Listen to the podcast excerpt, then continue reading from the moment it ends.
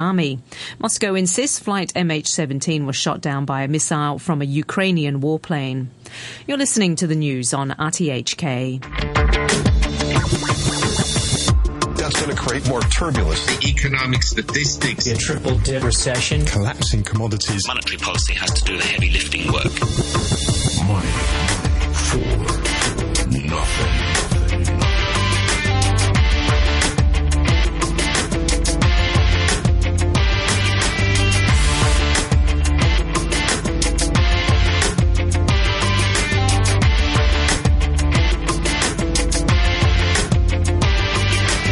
Good morning and welcome to Money for Nothing with me, Renita Malhotra Hora. Most Asian futures fall with U S shares as uh, the dollar maintains its gains versus major peers. The oil slump extends to a fifth week as gl- the global gut- glut worsens. And Lian Fung expects a tough twenty fifteen amid all the competition. Just because we removed the word patient from the statement doesn't mean we're going to be impatient. Yeah, that's your morning teaser today from Janet Yellen. Uh, lots of discussion on the word patience and, you know, what that really means. Joining us for the market discussion this morning is financial commentator and uh, M D of sales trading at Haitong Securities, Andrew Sullivan, who's also been our co-host on this show. Then we have a special guest in the studio today, Ireland Minister Alan Kelly. And last but not least, we have Stuart Cern from Spacebox, who tells us that there's another alternative to uh, solving storage problems uh, for your apartment. Tobias Hexter is guest host today. Good morning, Tobias. Good morning, Renita. So uh, Janet Yellen says that she, just because she's removed the word patient doesn't mean she's impatient. What does she mean? Well, I think we're getting official Fed policy now that we're going to have a normalization of rate policy as soon as Easter and Christmas fall in the same week. And until that moment, savers and pensioners are wearing it. As soon as Easter and Christmas fall within the same week. So, never? Uh, hypothetically, it could happen. Hypothetically, okay. I guess that's what we're living on uh, these days is, you know, hypotheses, yep. Right? Okay, well, Fed Chair Janet Yellen certainly seems like she's in no rush to raise interest rates and that the pace of tightening will be slower than previously expected.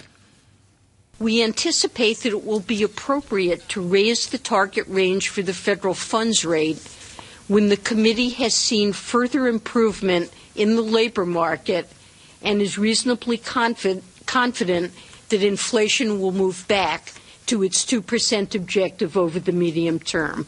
The committee continues to expect a moderate pace of G D P growth with robust job gains. My colleagues and I continue to expect that as the effects of these transitory factors dissipate and as the labor market improves further, inflation will move gradually back toward our two percent, of, two percent objective. So in December, Yellen defined patience as two meetings until the Fed, Fed raised rates. But then in Feb, she said that patience doesn't mean what I said, uh, but it wasn't about changing policy. It was about correcting the mistake. So then patience didn't have any meaning. It was everything else, namely the data. But in terms of watching the data, Jim Bianco, the president of Bianco Research, says that the Fed is constantly shifting goalposts. Do you remember back eighteen months ago, two years ago, it used to be when the uh, when the unemployment rate got under seven percent, they were going to move. Then it was six point five. Then it was well below six point five. Then it was considerable time. Then it was patience. You know, so they constantly shift around what the data means, almost to the yeah. point where it's almost meaningless. It's whatever they decide, they could drag out data mm-hmm. that supports whatever preconceived notion they have. And that inconsistency is why Janet always keeps coming back to trying to give us patience means two meetings, because everybody's confused. So how flexible then will Janet Yellen and her colleagues be, particularly when it comes to conflicting data? Here's Guy Lebas. He is the chief fixed income strategist at Janney Montgomery Scott. that, that it all hinges on inflation at this juncture. I mean, frankly, the jobs markets are running pretty hot at nearly three hundred thousand jobs being produced in an average month. Uh, you know, I think that's a pretty impressive pace and a very consistent one. It's just the other side of the equation, as I said, the core inflation numbers that aren't playing ball. And the combination of a stronger dollar and lower energy prices, they're not exactly going to be supportive of core inflation either in the near future. U S stocks fell overnight as the stronger dollar weighed on oil and other commodity prices, sending the energy and materials sector lower. The Dow fell one hundred seventeen points to seventeen thousand nine hundred fifty-nine. The S and P five hundred also dropped about a half a percent to two thousand eighty-nine. But the Nasdaq added a fifth of a percent to close at four thousand nine hundred ninety-two. How linked are dollar dynamics to the oil market? Here's Edward Morse. He's the global head of commodities research at Citigroup. Well, it certainly was linked strongly yesterday, as were other other things that sold off. But we've already seen the dissipation in that, that link. The oil fundamentals right now, commodity fundamentals, uh, are much more important. Brent crude fell two point six percent as the U S dollar strengthened and on concerns over excess supply. Financial Secretary John Chang says that the recent strengthening of the U S dollar, to which the local currency is pegged, may weaken Hong Kong's export trade. The Hong Kong dollar, in step with the U S dollar, is of late appreciating against the currencies of our trading partners. The strength of our currency indeed has its benefits, like shopping in Japan or buying venues in France. But it also affects the competitiveness of our services and goods exports, as well as our attraction for tourists. All right, let's bring in our first guest of the morning, Andrew Sullivan of uh, Haitong Securities. Good morning, Andrew. Good morning, Lisa. So, Andrew, what are your thoughts on when the Fed raises rates? Do you agree with Tobias, who says hypothetically never? No, I mean, I, th- I think they will have to raise rates. But, I mean, as you were saying earlier, it's a very complex issue. I mean, jobs is, is looking good, but obviously the strength of the dollar is going to hurt the exports. And we're already seeing them guide that, you know, the, it's going to, going to be moderate expansion ahead. Uh, it's, it's very much linked to in what's happening globally, and that's the trouble. So, Andrew, uh, Janet Yellen has been fairly vague about the timing of the initial increase in the target funds rate. Here's what she said yesterday. Today's modification of the forward guidance should not be read as indicating that the committee has decided on the timing of the initial increase in the target range for the federal funds rate. So, Andrew, do you think that statement was aimed at keeping the markets from becoming overheated in anticipation of an increase anytime soon? Well, I think she's, she's keen that markets shouldn't get worried about interest rates being raised. But I think you, you have to take into account the fact that when they do start raising rates, it's only going to be at very modest uh, junctures that they're going to raise rates, and they're still going to be very much dependent on the on the other macro data coming out. And, of course, you know, once they start raising rates, it also gives them the potential to lower them uh, should the data go against where they're going. So, you know, given that in January she went from uh, saying that the recovery is solid to sort of dropping that in February, and now she's saying that the recovery has moderated somewhat, why is she guiding us lower? Well, I think, you know, I think one of the, the issues that, that really drives a lot of the employment has been the fact that, you know, a lot of Uh, companies are bringing back their uh, manufacturing into America. Uh, but obviously the strength of the dollar is hurting people like the exporters, and certainly yesterday, you know, we saw dealer sales for Caterpillar were down eleven percent. That's the second year those have been down. And obviously those sort of firms are, are going to be hurt by the strength of the dollar, uh, making their services less competitive. Can I ask one question about exactly the strength of the dollar? Because uh, you indicated that there might be small rises ahead, but given the fact that the U S is about the only one not engaging in competitive devaluation, what methods do you think the Yellen, Miz Yellen has to, at one point, do stop that rise of the dollar, if it's not more accommodation? Well, I, th- I think she's very limited on, on how she can stop the rise of the dollar. Her, her concern, though, is really the fact that actually at the moment you've got a lot of companies that still aren't spending money. You know, they are still worried about the outlook. You know, they're not seeing final demand, uh, and hence they're not spending their capex, uh, and that gets you into a you know into a rather a circular extraordinary sort of situation. You know, they would spend if they could see the demand, but they can't see the demand, and obviously, you know, it's it's very difficult for her. And this is this has been the problem with the fact of Q E, the fact they have printed so much money that companies out there have, you know, got cash when maybe they should have gone to the wall, uh, and the competitive nature of companies has been reduced. So that's that's the that's you know the, the fallout of having done Q E so early, uh, and now having so much cash sitting around. It's you know it's not actually doing any further benefit. It's not doing any great harm, but it's not doing any great benefit either. Andrew, when it comes to oil, Ed Morse said that commodity fundamentals are more important than dollar dynamics. But my question is, how did the Saudis adjust to dollar dynamics? Well, I think the, the Saudis have taken the view that you know they they need to to redominate the market, and you know it's not so much for them. It's you know it, the, the the real benefit that the Saudis have is the fact that their historic cost of actually raising oil is much cheaper than anybody else's. So you know they can still make profits and squeeze other people out. So they're just looking at trying to you know generate market share and maintain a dominance in that respect. And you know the U S dollar to them will have an effect. Obviously, you know the income for them is important. It's important into their how they actually run their countries and how they support their growth going forward. But I think in the short term, they have got, um, you know, OPEC has been sidelined to an extent by the growth of shale oil, uh, and that was only uh, only possible because of the high price of oil. So they've taken the other other route really, which is to say, well, you know, even if even if demand is dropping, we're going to continue producing oil, and we're going to gain market share because we can afford to do it. Andrew, the world is continuously worried about the falling prices of oil. Here in Asia, um, tell us how it impacts us. I mean, is this not a good thing? Well, I think in, in, in many respects for China, you know, the falling price of oil has been a very good thing because it's allowing it to uh, build up its strategic reserves um, and, and, you know, provisioning for the future. You know, on a day-to-day basis, yes, we see it in, in lower Uh, airline prices, uh, ticket prices and things like that. And obviously for, for a number of nations that don't have uh, other sources of um, uh, power generation, then you know, cheaper oil is, is helping them as well.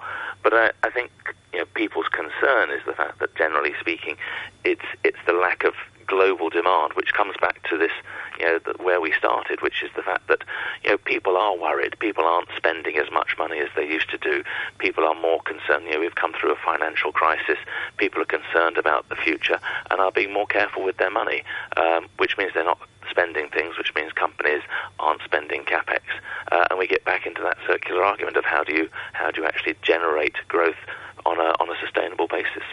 Okay, Andrew, um, in terms of local stocks and local companies, Lian Fung is having a tough year this year amidst all of the competition. What other Hong Kong companies and stocks uh, do you have your eye on right now? Well, I think, I mean, we're, we're, everybody's looking at the results and how they come out, and, and people will be, you know, stepping back and thinking, well, you know, the markets are at high levels, but the earnings that we're seeing coming through may not be uh, justifying that. And, and this, again, comes back to the fact of the availability of cheap money, that, you know, people are looking, you know, to, to put that into things and uh, and see what they can, uh, how they can eke out extra gains. I think short-term wise, you know, everybody's looking at the Chinese property companies and the expectation of uh, more stimulus and support for that sector within China, because that's a you know a key part of China's growth strategy, or has been. Um, but also, I mean, you know, you look at things like the telecom companies that have to put a lot more money into building up networks for four G, uh, and the question really, I think, comes is the, you know, do people really need four G?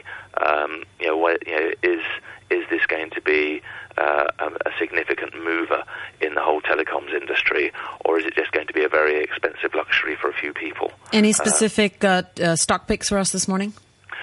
Well, I think, you know, just looking at yesterday's results, I mean, I think people will be continue to be concerned about Lian Fung. Um, you know, they are very practical, pragmatic people there, but they're going to face more hardship, you know, due to currency exchange uh, as well as the falling demand. So I think people will, will continue to be cautious on that one. All right, Andrew, thank you so much for joining us this morning. That is Andrew Sullivan. He's the M D of Sales Trading at Haitong International Securities. The Nikkei is down thirty-six points to nineteen thousand four hundred forty. The Australia's uh, A S X index is up five points to five thousand nine hundred seventeen, and Seoul's Kospi down one point to two thousand thirty-six. The government has announced the private columbarium bill. After enactment, a private columbarium needs a license or exemption or temporary suspension of liability to operate. Consumers choosing to purchase or rent a niche from a private columbarium before the bill is enacted should find out whether the columbarium meets all current statutory and government requirements. They must also check whether contract terms exist for handling interred ashes and protecting consumers' interests should the columbarium's license application fail. For inquiries, call three one four two, two three zero zero. Come on, y'all.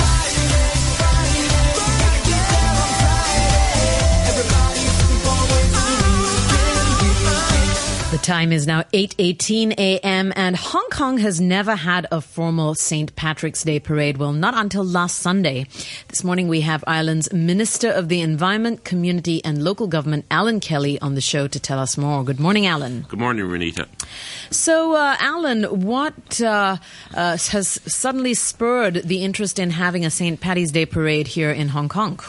Well, Hong Kong is very important to us, and um, we recently opened a consulate here. And uh, really, uh, from a country with a, a huge financial background, uh, Ireland is refocusing on Hong Kong, hence my visit here.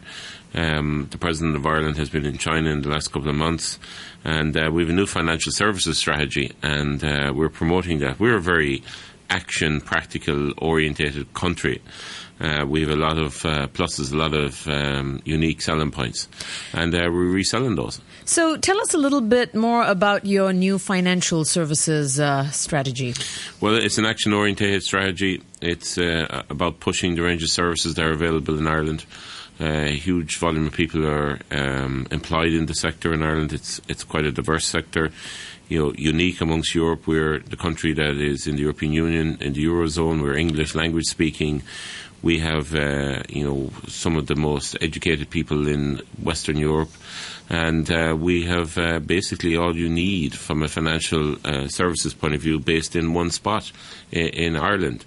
And, uh, you know, for instance, uh, a statistic that's worth uh, sharing, uh, half of all the planes that are leased in the world are leased out of Ireland. Tobias? Yeah, uh, Mister Kelly, can I ask you one question? Uh, given that Ireland has quite early bitten the bullet with austerity and actually came out of that quite successfully, what message would you now give your Greek brethren who are still at the beginning of this process? Well, I, th- I think the key message there is that while you're going to go through difficult times, the quicker you embrace the fact that you have to make substantial changes to the way your country is managed and uh, economic, uh, economically imp- uh, as much as anything else, and the structures by which uh, you do that, uh, the quicker you do it, the better. Um, we made serious decisions over the last uh, five, six years. And as a result, we now have the highest uh, growth rates in Europe. And that is changing the whole, you know, the whole country. Uh, not alone have we the highest growth rates in Europe. Uh, unemployment has fallen absolutely dramatically. Um, we are now in a situation where we're actually looking for people to come to Ireland, back to Ireland from an employment point of view. Um, and also it is predicted over the next two years we will continue to have the highest growth rates in Europe. And that's down to the fact that in many different areas, financial services is very important. But for instance, you know, the top ten I T companies in the world are based out of Ireland. Top nine of the top ten uh, pharmaceutical companies are based out of Ireland, and eight of the top ten medical devices companies are based out of Ireland. So, you know, um, collectively, everyone p- pulling together. I think from you know, from a Greek point of view, you really have to learn the lessons of Ireland. Ireland has t- turned the country around in a matter of four to five years. Indeed. Alan, um, here during your trip to Hong Kong, you have met the Environment Secretary and Secretary of Home Affairs. What are the business initiatives that have been discussed with a view to the environment? Well, environment is the critical number one issue across China and here in Hong Kong. Um, you know, we talk about air, we talk about water, we talk about soil, we talk about waste. Um, but really, the critical area is sharing of technologies and R and D, and how quickly uh, these uh, can have an impact on everyone's lives. Uh, there is huge potential based out of Ireland because we have probably the most regulated uh, uh, system in the world as regards uh, all of these sectors between European and, and domestic law. And that creates quality. And we've been in this space for many years. We are the Green Island. We're the Green Island in many ways, particularly from an environment point of view. It is it's the most important thing for us, protecting our environment. And bringing those learnings, bringing those technologies in particular across um, uh, here in Hong Kong has been a, a key issue and a key discussion uh, for us. Can you give us an example of one thing, just one thing perhaps that could be applied, you know, that uh, Ireland has used a technology that could be applied here in Hong Kong so we could really see an improvement? Well, one area which I think there's going to be huge growth in is in the whole area of waste to energy. And uh, on a regional basis, on a local basis, how this can be manifested and turned around very quickly. Um, the whole issue of waste here in Hong Kong and the regulation behind that and the charging behind that is changing. Um, uh, I met with the Environment Minister the other day, and he outlined from a time period how this is going to happen and the regulatory process by which it is going to happen. And, uh, you know, there are technologies out there uh, that can be brought to fruit in Hong Kong very quickly, and a lot of them are based out of Ireland. Anaerobic digestion, for instance, and how that can be used on a, a local level. Uh, it's it's huge. All right. Well, thank you so much. Very interesting stuff. Thank you for joining us this morning. That is Alan Kelly, and he is Ireland's Minister for the Environment, Community, Community and Local Government.